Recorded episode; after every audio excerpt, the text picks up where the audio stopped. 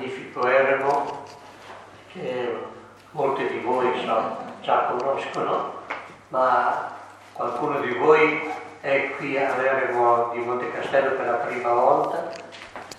Fate la mano, quanto? Ah, un bel numero. Un bel numero di due, sì, c'è anche io. Dio vizi. Eh, Altra cosa. Eh, anche Francesco Valagusso, il professor Francesco Valagusso, il professor Adone Brandellis, è la prima volta che vengono a Monte Castello, ma non è la prima volta che vengono alle nostre settimane filosofiche. Adesso avremo modo di, di conoscerli e avranno modo di farsi conoscere da voi.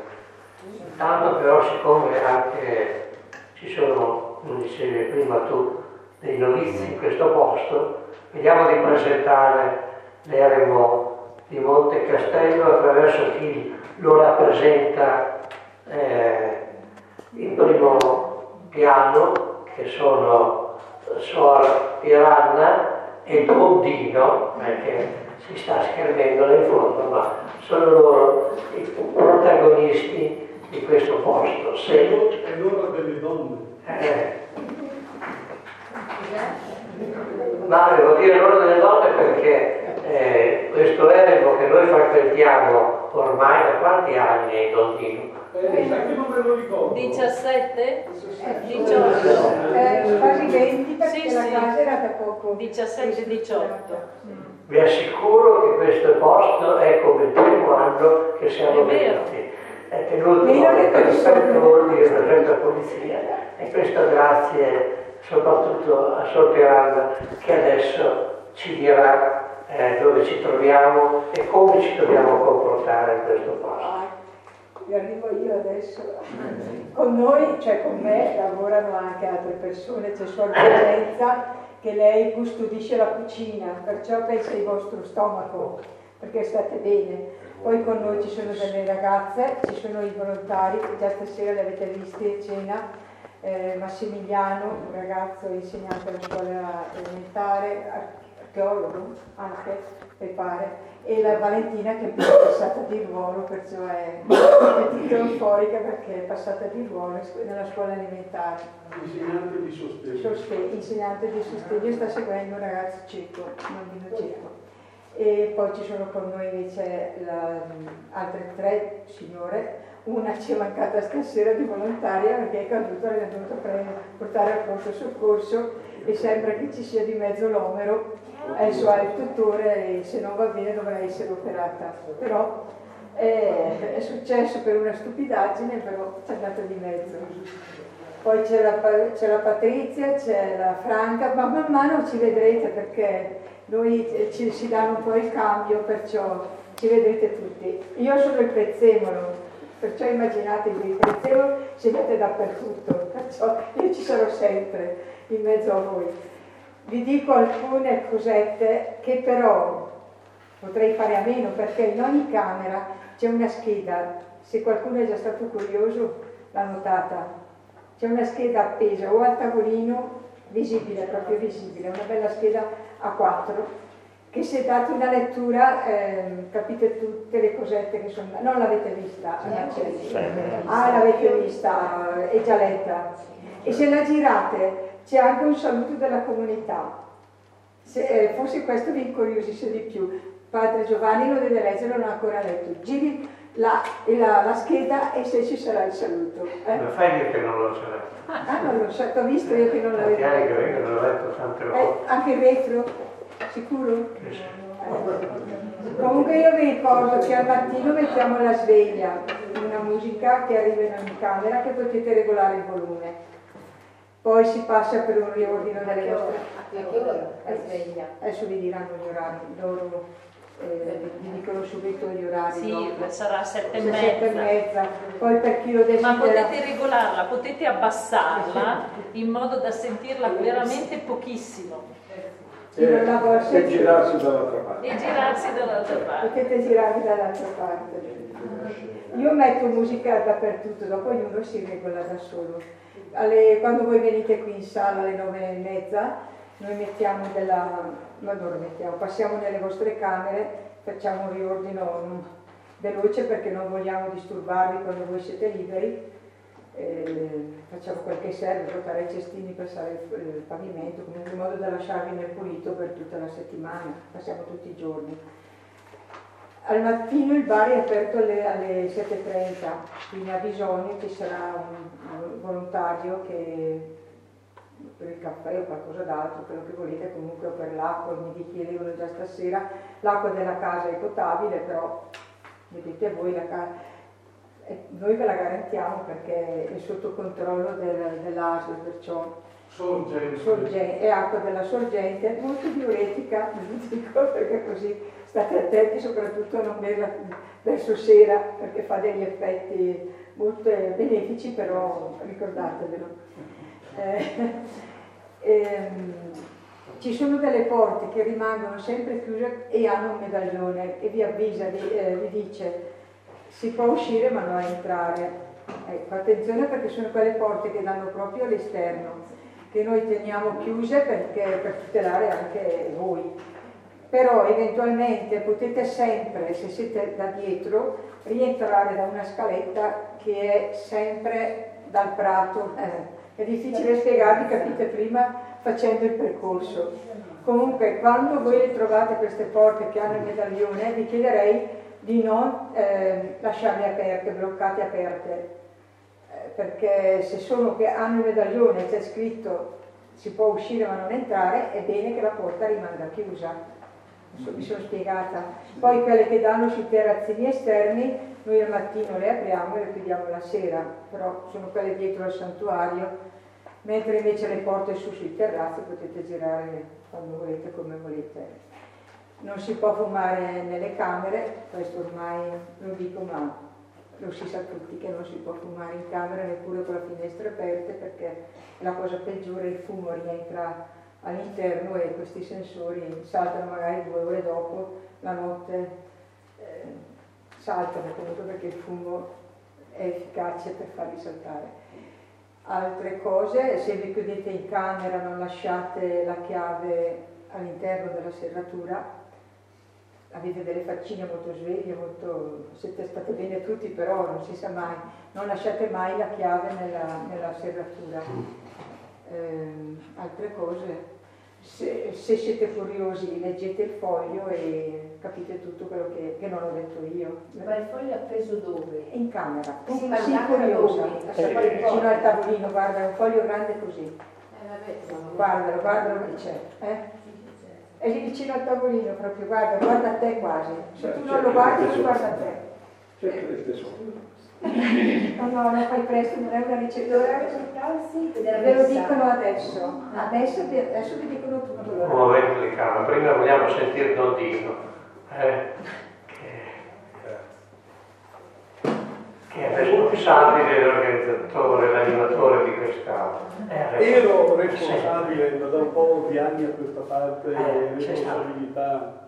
Hai dovuto lasciare il posto. Non scherzo. Lei è ministro degli interni, quindi la vedrete sempre. Io sono per gli esterni, quindi non mi vedrete mai. Sono adesso alla scuola e poi così casualmente con parecchi di voi ci siamo già conosciuti sul pulmino, per il trasporto, per chi non mi ha visto prima, sono il sacerdote qui della casa. A uno dei due docenti mi sono presentato come il genio del luogo. Genius Loci. Genius Loci. Perché? Teniamoci su un po', no? Eh, è una casa di spiritualità della diocesi di Brescia, dedicata nel 2014 al cardinale Martini per una lunga frequentazione e consuetudine d'amicizia con lui, si dedica in modo particolare alla familiarità con la Sacra Scrittura offerta a laici, preti, eh, religiose, religiosi, ecco, è dedicata esclusivamente a questo servizio. Vicino c'è il santuario che è parrocchiale, lo potete visitare dalle 9 alle 6 di sera. È un antico santuario cresciuto su resti di luoghi di culto xenomani celtici a causa della, o meglio, in conseguenza della evangelizzazione di San Vigilio, vescovo di Trento, di tutte queste zone. Servì un po' come fortificazione, un po' come luogo di culto, ma è simpatico come santuario perché sancì la pace definitiva tra i bresciani e i trentini quando smisero di litigare per i confini. Non ci sono legate apparizioni mariane, però la Madre di Dio può essere venerata tranquillamente anche qui. E non saprei cos'altro dirvi. Domani sera c'è un concerto proprio lì nel santuario alle 9, domani sera, chi è interessato. E se andate alla croce ci sono ancora le vecchie trincee e ci sono tante crocette, non sono crocette di, che segnalano dei morti, perché quando vanno alla croce, ma qui è pericolosissimo il sentiero andare alla croce perché ci sono tante di quelle croci, chissà quanti morti ci sono stati, ma sono, segnalano la via Crucis, sono le stazioni della via Crucis, non sono... Ne mancano alcune perché le ha fatte sparire o sono cadute. ma però non, preoccupatevi, è una passeggiata che si può Invece le cappellette che vedete salendo dalla provinciale alla casa sono le cappellette dedicate ai misteri del Rosario, ai 15 misteri. Il quindicesimo è il santuario. Ehm, ah, per chi chiedesse notizie storiche su eh, questo luogo che durante la prima guerra mondiale rappresentava un po' il terzo fronte, no? Sul, sull'ultima giogaia di Mocchi che vedete, il passo Tremalzo, c'era il confine austro-ungarico. All'interno dell'Italia c'erano due fronti, sull'altopiano di Tremosine e Pignale.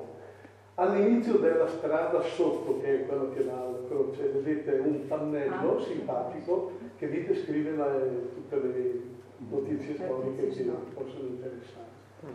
Io saluto Grazie. Silvia, saluto Padre Giovanni e i due docenti che avrò il piacere di conoscere in questi giorni. in questi giorni. Per noi.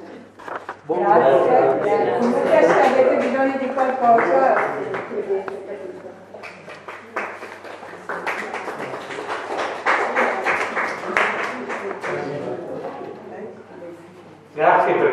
quelli che la prima volta a questi nostri incontri. C'è qualcuno che viene per la prima volta qui alla filosofia, eh, nei luoghi del silenzio, a queste settimane, questi corsi. Eh, c'è. abbiamo delle- dei novizi delle delle novizie. Ecco, allora ci presentiamo anche io e Silvia, io sono il preside dello studio filosofico domenicano di Bologna, uno studio che è nato nel 1248, ma eh, ha ripreso le sue attività destinate anche ai laici e adesso oggi soprattutto per i laici perché eh, ehm, questo studio prepara gli studenti domenicani alla teologia e al sacerdozio, ma è frequentato soprattutto da laici. Abbiamo una novantina di iscritti e i domenicani sono solo una decina. Quindi questo studio filosofico eh, presenta quella che è la tradizione culturale e filosofica dell'ordine domenicano, sia attraverso corsi completi di storia della filosofia, sia corsi di filosofia teoretica, e, e offre eh, questo, questo mezzo di cultura molto seria e impegnativa, lo offre a tutti coloro che vogliono in qualche modo eh, curare la propria cultura e chi vuole anche accedere ai titoli ehm, accademici, il, corso permette di raggiungere il baccellierato in filosofia che corrisponde a una laurea veramente triennio filosofico e anche all'Università di Bologna i nostri baccellieri vengono inseriti direttamente nella, nella specialistica. Lo studio filosofico domenicano eh, si occupa di queste settimane eh, da 21 anni, eh, cioè da quando insieme all'Accademia, eh, che allora è rappresentata da- dalla, dalla Silvia, anche dal signor Caminani, che che è stato un po' quello che ha promosso questa iniziativa. Da 21 anni noi offriamo durante l'estate degli incontri di, non solo di filosofia ma di cultura generale con, eh, con quelli che possono eh, presentare i temi nella maniera più seria, più competente e, eh, e più, da più esperti.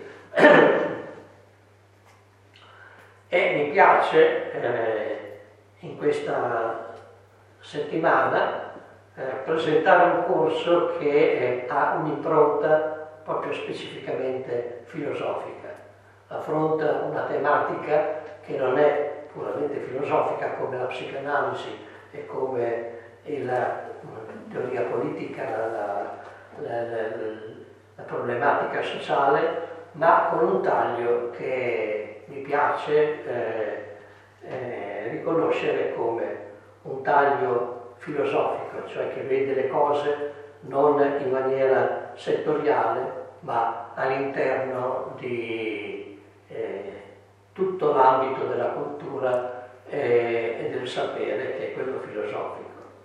E per questo abbiamo due personaggi che già conosciamo, conosciamo perché eh, abbiamo avuto già alcuni anni fa attraverso eh, Massimo Cacciari la possibilità di sentire eh, il professor Francesco Malagusa, che ancora allora non è un professore, eh? perché lui è dottore dal 2011, quindi è molto giovane, però in pochi anni è stato inserito nell'insegnamento accademico a pieni titoli, quindi eh, aveva una competenza già in partenza eh, molto riconosciuta. Mi piace ricordare che il, tua, il tuo dottorato l'hai fatto con, con Vitiello, no? che, che, è, che, è, uno dei rappresentanti più importanti della filosofia oggi, in particolare del settore dell'estetica, che l'estetica è il campo dove il professor Malagusa è, è più esperto, lui eh, insegna nella Università della Vita della Salute della San Raffaele di Milano, insegna estetica e eh, le forme del fare, no? quindi la metafisica della, della prassi, che è un, un ambito molto eh, significativo della cultura filosofica moderna e contemporanea. Il, il tema della della prassi del, del fare, visto non come eh, una semplice attività umana, ma come l'espressione dell'uomo nella forma più alta. E lui lo ha sempre fatto con noi alla luce di due grosse competenze che gli ho, gli ho riscontrato fin dalla prima volta che è venuto qui. Cioè lui è esperto della filosofia greca, soprattutto nel periodo della tragedia, il primo anno è venuto a parlare della tragedia greca insieme a Massimo Cacciari ed esperto anche nell'idealismo tedesco che è moderno, quindi ha una competenza che va dall'antichità alla, all'epoca moderna. E, eh, e mi auguro che in questi giorni possiamo eh, inquadrare anche questo tema della psicanalisi che da sempre ha eh, occupato le nostre settimane filosofiche, anche quest'anno qui proprio in questo luogo eh, Pesatore è venuto a parlare della psicanalisi dal punto di vista di Jung, eh, di Hilbert anche, e, e, abbiamo avuto esperti di Freud, col professor Zucchini, esperti in, eh, in Jung anche con la Vigitoria e eh, soprattutto anche qui della corrente lacaniana attraverso Recalcati, prima Lolli eh, e quindi vedete che la psicanalisi è, è, di casa qui, ma credo che dal punto di vista filosofico non è mai stata affrontata come verrà affrontata eh, questi, in, questi, giorni, questo mi fa eh, molto piacere,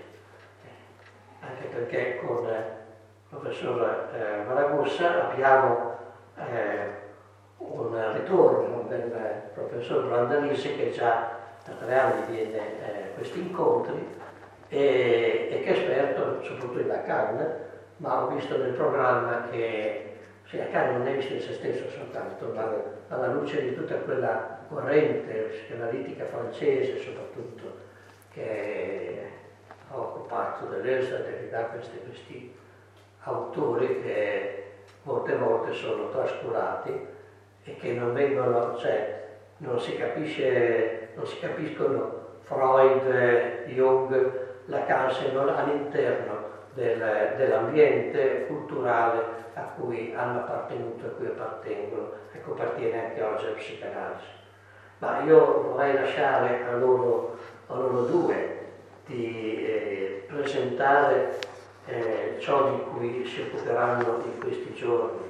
Ho visto nel programma che ci sono i protagonisti tutti della psicanalisi eh, e credo che loro ce lo sapranno far vedere non in maniera eh, semplicistica ma eh, nella maniera più profonda possibile. Sentiamo intanto da Francesco di che cosa ci vuole parlare.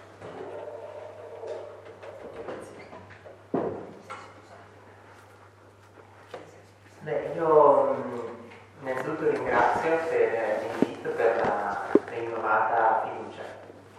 E, beh, questo lo vedremo. e,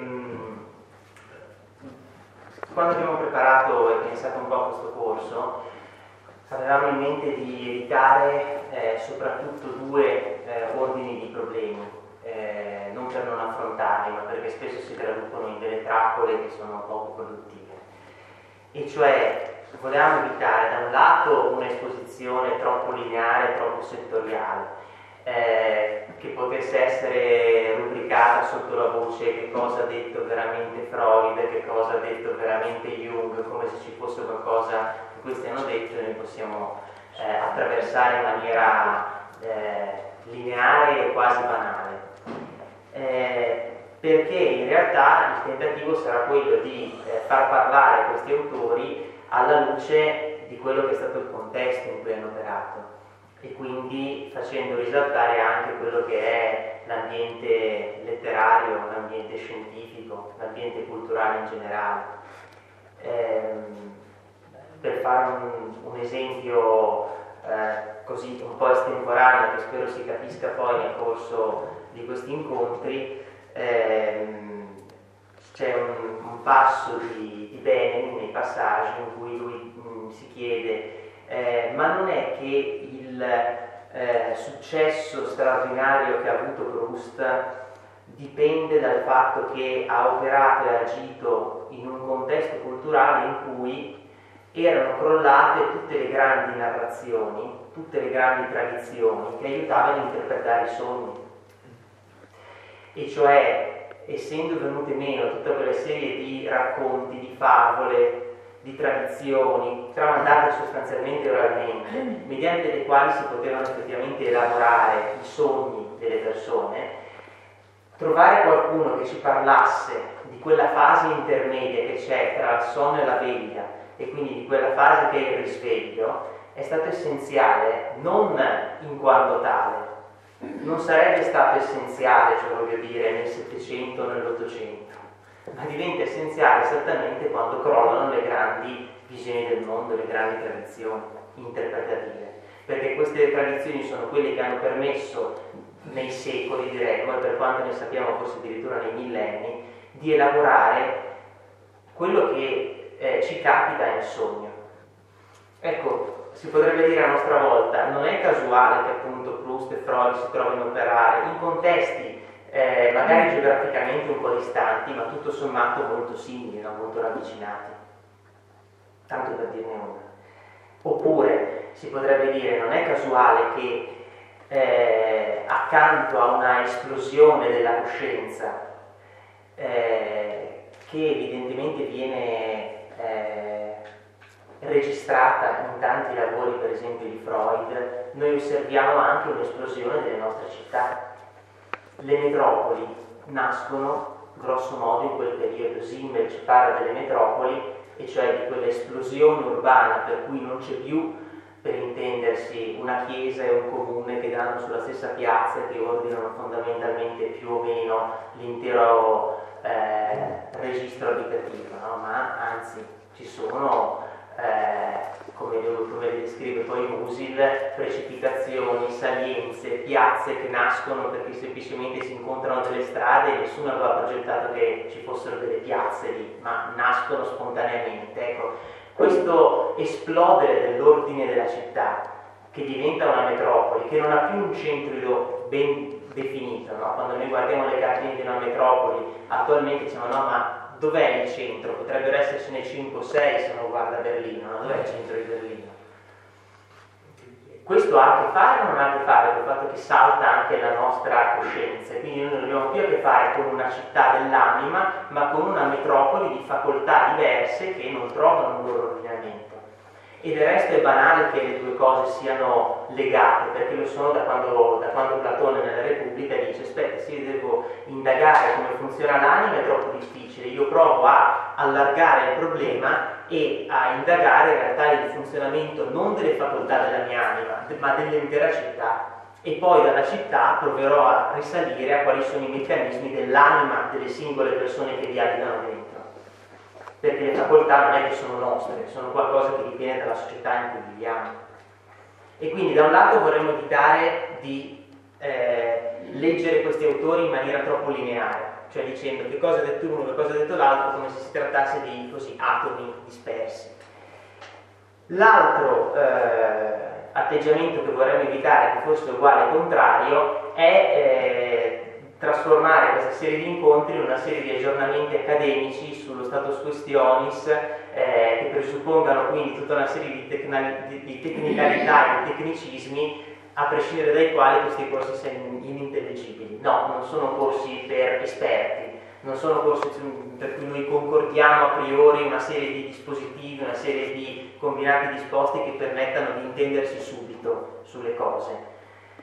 Eh, e per questo io eh, pensavo di eh, concentrarmi soprattutto sul patrimonio figurale a cui fanno riferimento autori come Freud, come Jung, come Lacan per esempio, eh, perché questo patrimonio è molto presente in loro, cioè quando a un certo punto si sospende la, la, la, diciamo così, la trattazione teorica e eh, cominciano a eh, essere messe in campo una serie di, di figure retoriche, no? quindi di metafore, di simbologie, di prosopopee, eccetera, eccetera, e lì forse si ha un accesso non banale perché immediato, ma immediato e quindi molto più significativo a certi eh, nuclei che poi naturalmente vanno anche indagati, vanno anche sviluppati. Cioè se noi per esempio parliamo, come, come, come dice Freud, del disagio della, della civiltà e diciamo che eh, l'io prima non aveva tutta questa presa sul nostro modo di pensare, progressivamente, no? quasi evolutivamente, eh, esattamente come c'è una struttura evolutiva, l'io ha conquistato progressivamente, dice Freud, una eh, porzione sempre maggiore dei nostri discorsi all'interno del nostro modo di pensare. Un po' come quello che è avvenuto in natura, quando i mammiferi hanno preso possesso sostanzialmente di questo pianeta, eh, sottraendolo ai grandi rettili. E poi dice Freud, d'altra parte alcuni grandi rettili ancora ci sono, non sono stati soppiantati, per esempio il coccodrillo vive benissimo tra i mammiferi, e anzi, in quanto è molto più antico dei mammiferi, che sarebbe in questo caso la nostra coscienza, il nostro io, nell'ambiente da lui frequentato il coccodrillo è molto più pericoloso di qualsiasi altro mammifero, nessun mammifero osa, osa avvicinarsi a un coccodrillo, esattamente perché è più antico. Ecco, allo stesso modo, dice Freud, quando noi parliamo di ciò che, che, che l'io non domina perché è più antico dell'io, eh, bisogna stare attenti perché se andiamo in quei territori è l'io che non sa bene come eh, cavarsi pace. Ecco, questo in maniera molto molto sintetica eh, è il modo in cui pensavamo più o meno di, di affrontare eh, le cose. Poi mm, naturalmente Adone potrà arricchire ulteriormente la questione.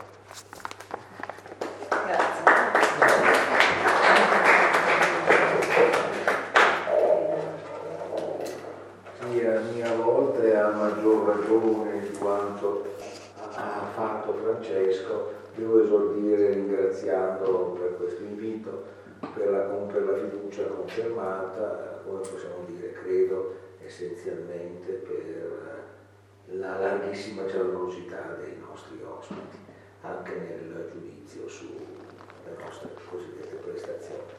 Francesco, Francesco, va meglio? Sì. Francesco aveva già messo in evidenza come la conduzione del corso veda molto integrate le parti affidate ai due docenti. In realtà noi stiamo pensando a un discorso fondamentalmente eh, continuo, tanto è vero che su tutti gli autori che avete visto indicati nel programma si interverrà entrambi. Nello stesso tempo, forse, in questo elenco di nomi per alcuni versi attesi, penso, da chi si avvicini ad una occasione in cui si parli di filosofia psicanalisi, vorremmo che si leggesse più che eh, il medaglione, eh, in qualche modo riassuntivo di una personalità e di una particolare dottrina, l'occasione per l'emergere di una serie di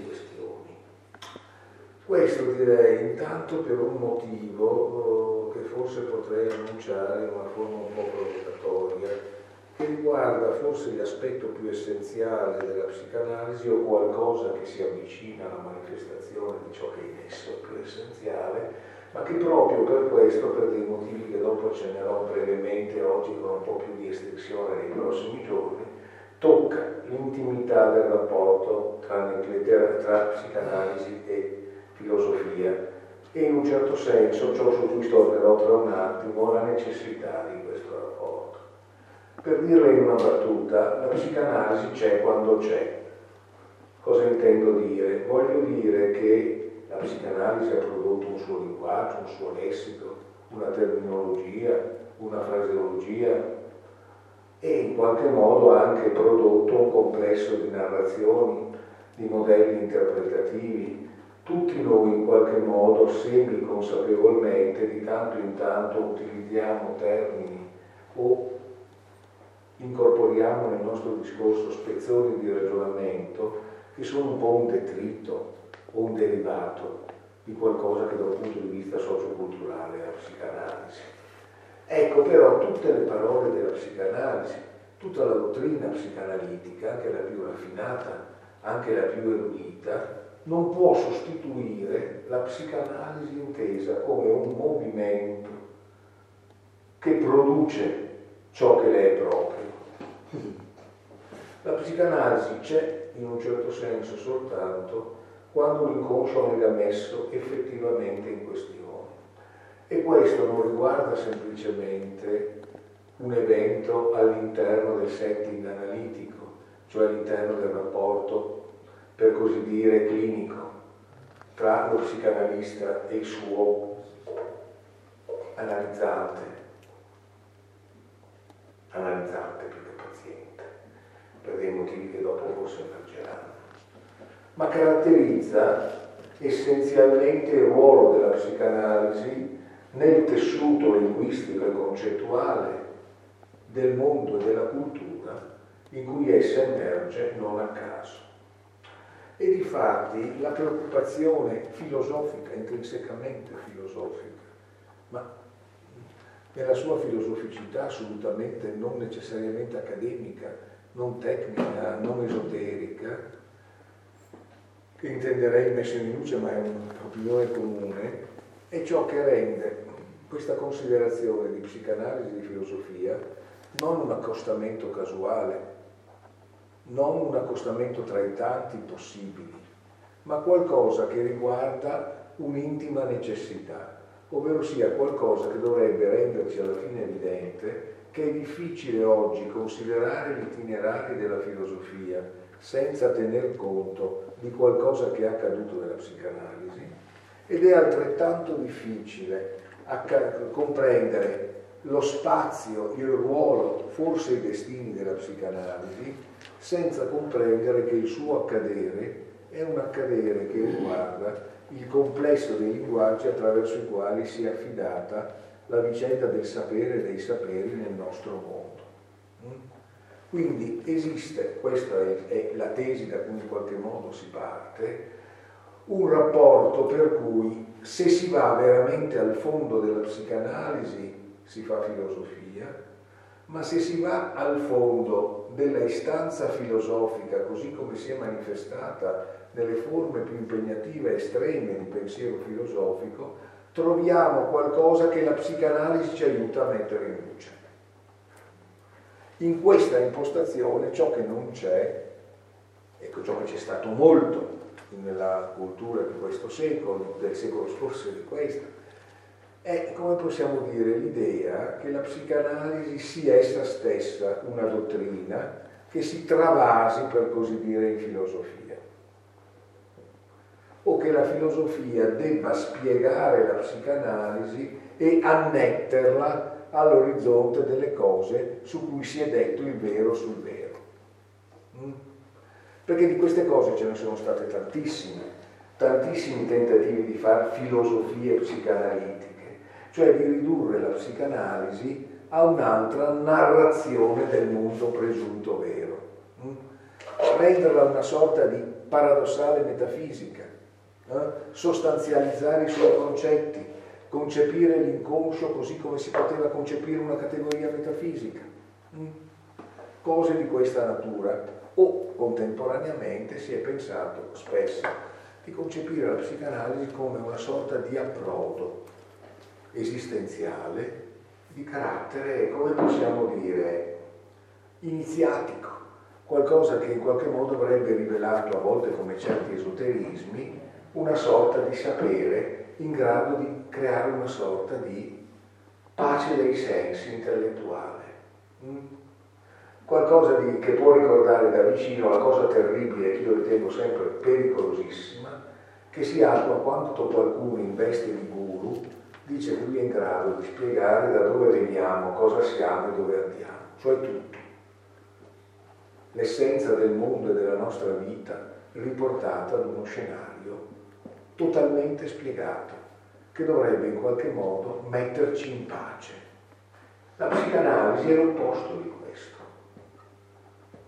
Non è la pacificazione dei sensi intellettuali, ma è la riapertura costante di un presente rischioso in cui si pone, ne parleremo, il problema di un'etica, di un'etica radicale, di una radicale responsabilità di ciò che noi facciamo di noi stessi. Ora, senza indulgere troppo in queste anticipazioni, questo comporterà come in parte è stato detto, non in una forma solo di tipo storicistico, si tenterà di mettere in evidenza il rapporto tra gli autori che qui sono stati indicati e il loro contesto ma cosa intendiamo per questo? Penso che Francesco sia d'accordo. Non si tratta, come possiamo dire, semplicemente di ricordarci che, è, che Freud stava a Vienna e quindi di fare una tirata che potrebbe essere anche molto interessante sulla Vienna di fine Ottocento, eh? in qualche modo sulle sue correnti artistiche, teorico-politiche, teorico-economiche, tutte cose importanti ma la cosa importante quando parliamo di contesto è vedere come la psicanalisi emerga da una serie di questioni, di questioni aperte, che questi contesti ci lasciano in eredità, per cui parlandone stiamo parlando di qualcosa che ci interessa, non delle opinioni che hanno avuto dei tizi che purtroppo per loro sono morti da molto tempo. Credo senza scandalo che si possa dire che dei filosofi come degli psicanalisti non ci dovrebbe importare nulla se ciò che essi ci raccontano fossero soltanto le loro opinioni. Le doxai, per dirla con un antico termine platonico. Quello che pensava un tizio duemila anni fa ci può interessare, no? È morto da due anni fa, se queste sono le sue opinioni. Ma se questo tizio ha prodotto un pensiero, un pensiero non è, non è un'opinione, il pensiero è qualcosa che c'è quando lo si pensa, quando si pensa, non si pensa adesso. Adesso si partecipa dell'apertura che esso ci propone. E noi vorremmo in qualche modo vedere questo, vedere questi momenti in cui psicanalisi e filosofia svelano il non detto l'uno dell'altro e indicano come possiamo dire qualcosa che forse rischia di non poter essere compreso se queste cose non si incrociano e che quindi dimostra che c'è una certa necessità di chiedersi cosa dice della filosofia la psicanalisi, ma anche come si spiega l'operare della psicanalisi mettendo in campo concetti, modalità linguistiche, modalità conoscitive che sono quelle che noi riconosciamo proprie della filosofia. Questo in un certo senso è importante per richiamare anche il terzo termine di questo titolo, società. Perché in quest'ottica la società non è qualcosa che noi dobbiamo pensare come un puro dato, perché la società, come ha messo, ha messo in evidenza anche una vasta tradizione sociologica, penso sia all'interazionismo simbolico, sia al costrutturismo sociale, è qualcosa di costruito nei nostri linguaggi. Noi parliamo di strutture sociali, di corpi sociali, di realtà sociali, ma queste cose sono innanzitutto costruite nella nostra testa, sono nostre categorie, sono nostri filtri, mm? sono delle mappe che spesso discriminano tra quello che possiamo fare e quello che non possiamo fare. Sono cose che ci dicono cosa vediamo e ciò che non vediamo.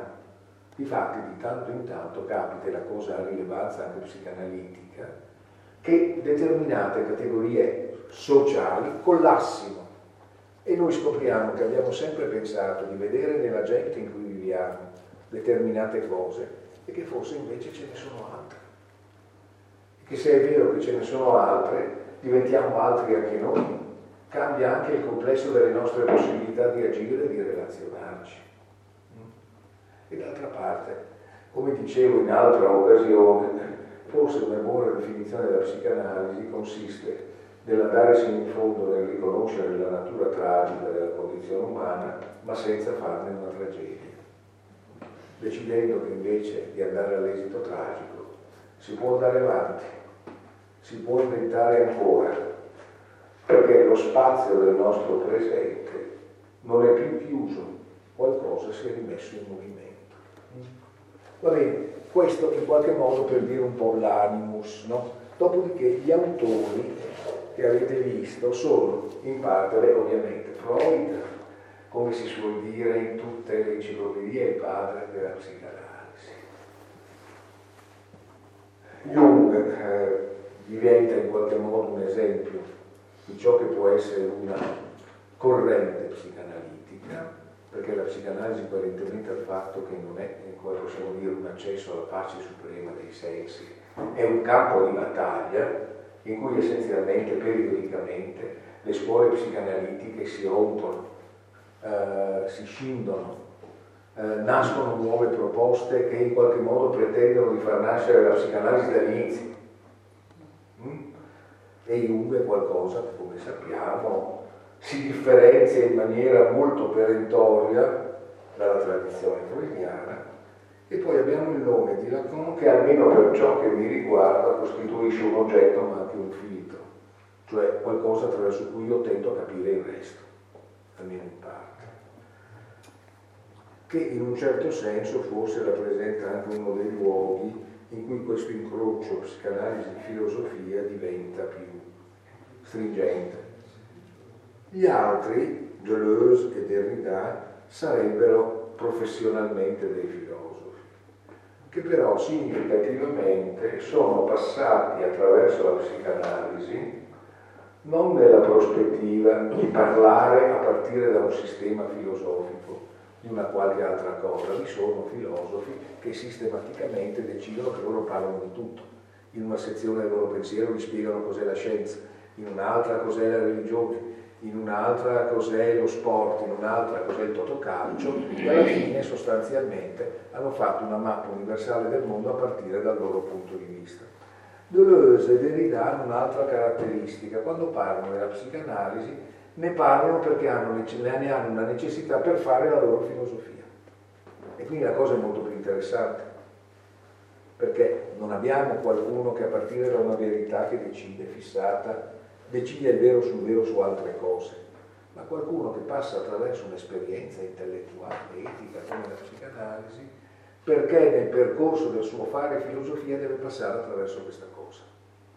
È un po' il simmetrico di ciò che avviene in Lacan, ma anche in parte negli altri psicanalisti indicati, i quali quando parlano di filosofia, di filosofi, come quando parlano di letteratura, ad esempio, ne parlano non perché vogliano fare i filosofi di complemento o i teostorici della letteratura, ma perché sentono che devono passare di lì per riuscire a dire quello che loro vogliono dire come psicanalisti. Mm? Il che fa sì che da un certo punto di vista le loro letture di questi testi diventino particolarmente interessanti. Perché quando parliamo di qualcosa perché è necessario per noi, probabilmente facciamo delle forzature sulla cosa di cui parliamo, ma anche ne tiriamo fuori delle cose effettivamente importanti. Beh, ecco, io credo di aver eh, un po' esorbitato dai compiti di questa introduzione, credo temo anche di avervi affaticato un po'. No, no. Eh, in qualche misura vi affaticheremo anche nel corso dei prossimi giorni, sarebbe bello però che si arrivasse a volte che cosa succede, a poter discutere di queste cose anche al di là del problema di taglio universitario, come diceva prima Francesco, che cos'è che esattamente ha detto questo, che cos'è che esattamente ha detto quell'altro attraverso ciò che costoro hanno detto emergono delle questioni che ci interessano. Se si potrà parlare di quelle, al di là di troppe preoccupazioni filologiche, non sarà una cosa sbagliata. Grazie.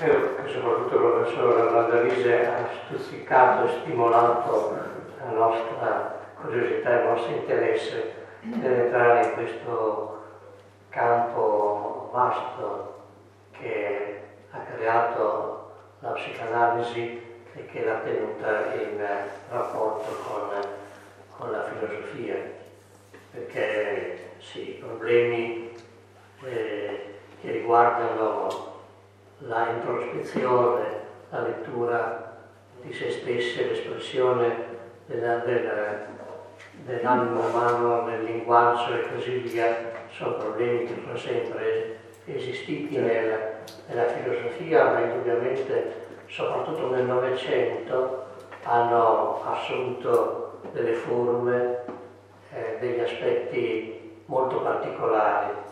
Abbiamo indagato anche questo in altri eh, corsi queste settimane, eh, perché il passaggio dall'Ottocento al Novecento l'abbiamo visto a Marano con professor Donai con, eh, con Modugno, eh, è stato veramente un passaggio epocale che ha portato a un cambiamento nella, nell'arte, nella musica nella, e nella filosofia che eh, ha veramente avuto degli aspetti di novità, di, di originalità, di eh,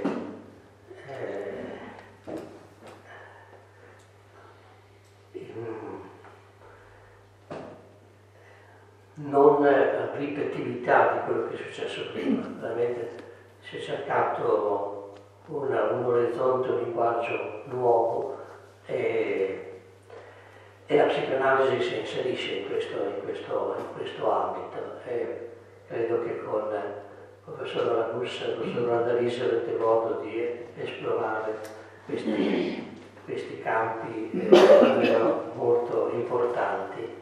Anche perché noi li viviamo molte volte senza averli potuti eh, riconoscere, li subiamo più che eh, padroneggiarcene. Quindi eh, un, una settimana di questo tipo mi sembra molto importante molto, e molto significativa. Anche per uno come me che questi problemi si li pone alla luce del delle problematiche classiche dell'autocoscienza, della consapevolezza, di questo abbiamo parlato con il professor Marzaghi la settimana scorsa, eh, perché già eh, gli antichi e già eh, anche i medievali e i filosofi della, dell'età moderna si chiedevano eh, su che cosa si basano le nostre certezze o su che cosa eh, si può dare una risposta ai nostri dubbi e, e hanno cercato di esplorare anche loro la coscienza eh, dell'uomo nei suoi rapporti però sempre aperti al mondo che li circonda, anche a Dio, eh, dove San Tommaso dice che l'uomo prende consapevolezza di se stesso confrontandosi con il mondo che lo circonda e con gli altri. Eh, non c'è una originale consapevolezza di noi stessi in base alla quale noi eh, leggiamo, eh, impostiamo il rapporto con gli altri, ma così come da come ci confrontiamo con gli altri prendiamo consapevolezza di noi, consapevolezza della realtà che ci circonda e consapevolezza di quella che è la nostra natura e quelle che sono le nostre facoltà. Vabbè, io non, non, non dico queste cose anche perché non ci sono con voi, però ci sono. Quindi le lascio. Come, come, come stimolo perché purtroppo i nostri corsi sono organizzati in modo che si incastrano l'uno con l'altro e già domani l'altro dobbiamo aprire un altro sui limiti dell'uomo nella filosofia e nella tecnologia, col professor Bodei e con padre Benanti, Paolo Benanti, che è uno specialista nelle tecnologie e qualcuno di noi eh, l'ha potuto seguire anche negli anni scorsi. E io volevo, prima di lasciarci, prima soprattutto di dare la parola a, a Silvia che ci, che ci dovrà come sua piranda irreggimentare, eh? le donne sono eh, disciplinatrici. No? Volevo ecco, eh, precisare quello che diceva prima Sor Piranda. Domani sera sarà possibile eh, seguire uno spettacolo qui nella chiesa, nel santuario di Monte Castello, uno, uno spettacolo che sarà un concerto sulle quattro stagioni di Vivaldi. Eh? Si potranno seguire eh, le, questa, questa, questa, esecuzione. Credo che l'ingresso sia libero. Penso di sì, di solito è libero. Sì. Alle ore 21 si potrà, eh, dopo aver gustato... Quindi alla fine della cena andateci subito perché ci saranno probabilmente molte persone. Magari prima assaggiando un liquorino di sua terrana che sarà presentato di fuori. Va bene. Eh, Silvia, dici un po' tu come dobbiamo organizzarci questa giornata. C'è già una domanda ancora sì, prima. Sì, no, no, no, perché no, mi chiedevo come mai l'Accademia così stupenda non organizza un, un, un, programma di registrazione, perché da cosa ho intuito da queste due presentazioni, a parte i personaggi che ce ne parleranno, è inedita questo accostamento, questa rilettura dei temi e dei problemi dei personaggi. Io che ho due amiche filosofe, come gliela racconto? Che, ma appena capirò, sicuramente capirò perché loro sono bravi e io non sono scema, ma come gliela racconto fuori? Allora la domanda è perché voi non fate un servizio di registrazione come avviene in tutti i convegni di queste cose così inedite, così preziose? Domanda. È complicato creare un sistema eh, di capito, registrazione e soprattutto in questi casi la cosa importante è essere qui fare questa esperienza, e... vivere questa settimana. c'è gente che non, non è la stessa. C'è gente che non può Assolutamente. E si so. perde questa roba. Purtroppo ne siamo consapevoli che ci sono persone che non possono venire, ma fa parte di questa esperienza che è molto particolare anche il fatto di stare qui, voi tutti insieme, insieme ai relatori, all'interno delle lezioni, fuori dalle lezioni, ai pasti, conversare, stare insieme, sì, fare non domande, non è la stessa non cosa. Non una scritta, non una relazione, ma sono così inedite eh. e rimangono solo qui. Quindi ritenetevi dei privilegiati. non lo so. Concluderei questa, questa presentazione dandovi gli orari di questa settimana, gli orari eh, delle lezioni. Sì. poi se qualcuno ha un suo registratore da genere, Ah, non ho certo. problemi, eh.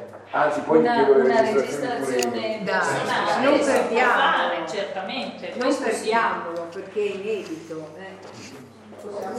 Eh, Posso aggiungere una cosa io a Certo. questo proposito? Sì, è vero che abbiamo sempre lasciato grande libertà, certo forse con Modugno che non ha piacere che ma perché era lui stesso che Sì. registra le cose. Perché se ne occupa lui, certo. ma eh, abbiamo lasciato libertà di registrare, ma soprattutto eh, se si vuole eh, capire, approfondire, riflettere sulle cose che vengono dette, la cosa più importante è quella di andarsi a leggere il- i libri che gli autori, qui gli autori parlano, parleranno questi giorni, loro eh, ne hanno parlato nei loro, nei loro libri e solo allora si possono fissare veramente le cose e, e dare un contributo. Eh, ma continua tu adesso Silvio per favore. Eh, dunque, appunto, vi, vi direi gli orari. Innanzitutto gli orari dei pasti. La prima colazione è alle 8.30, il pranzo è alle 12.30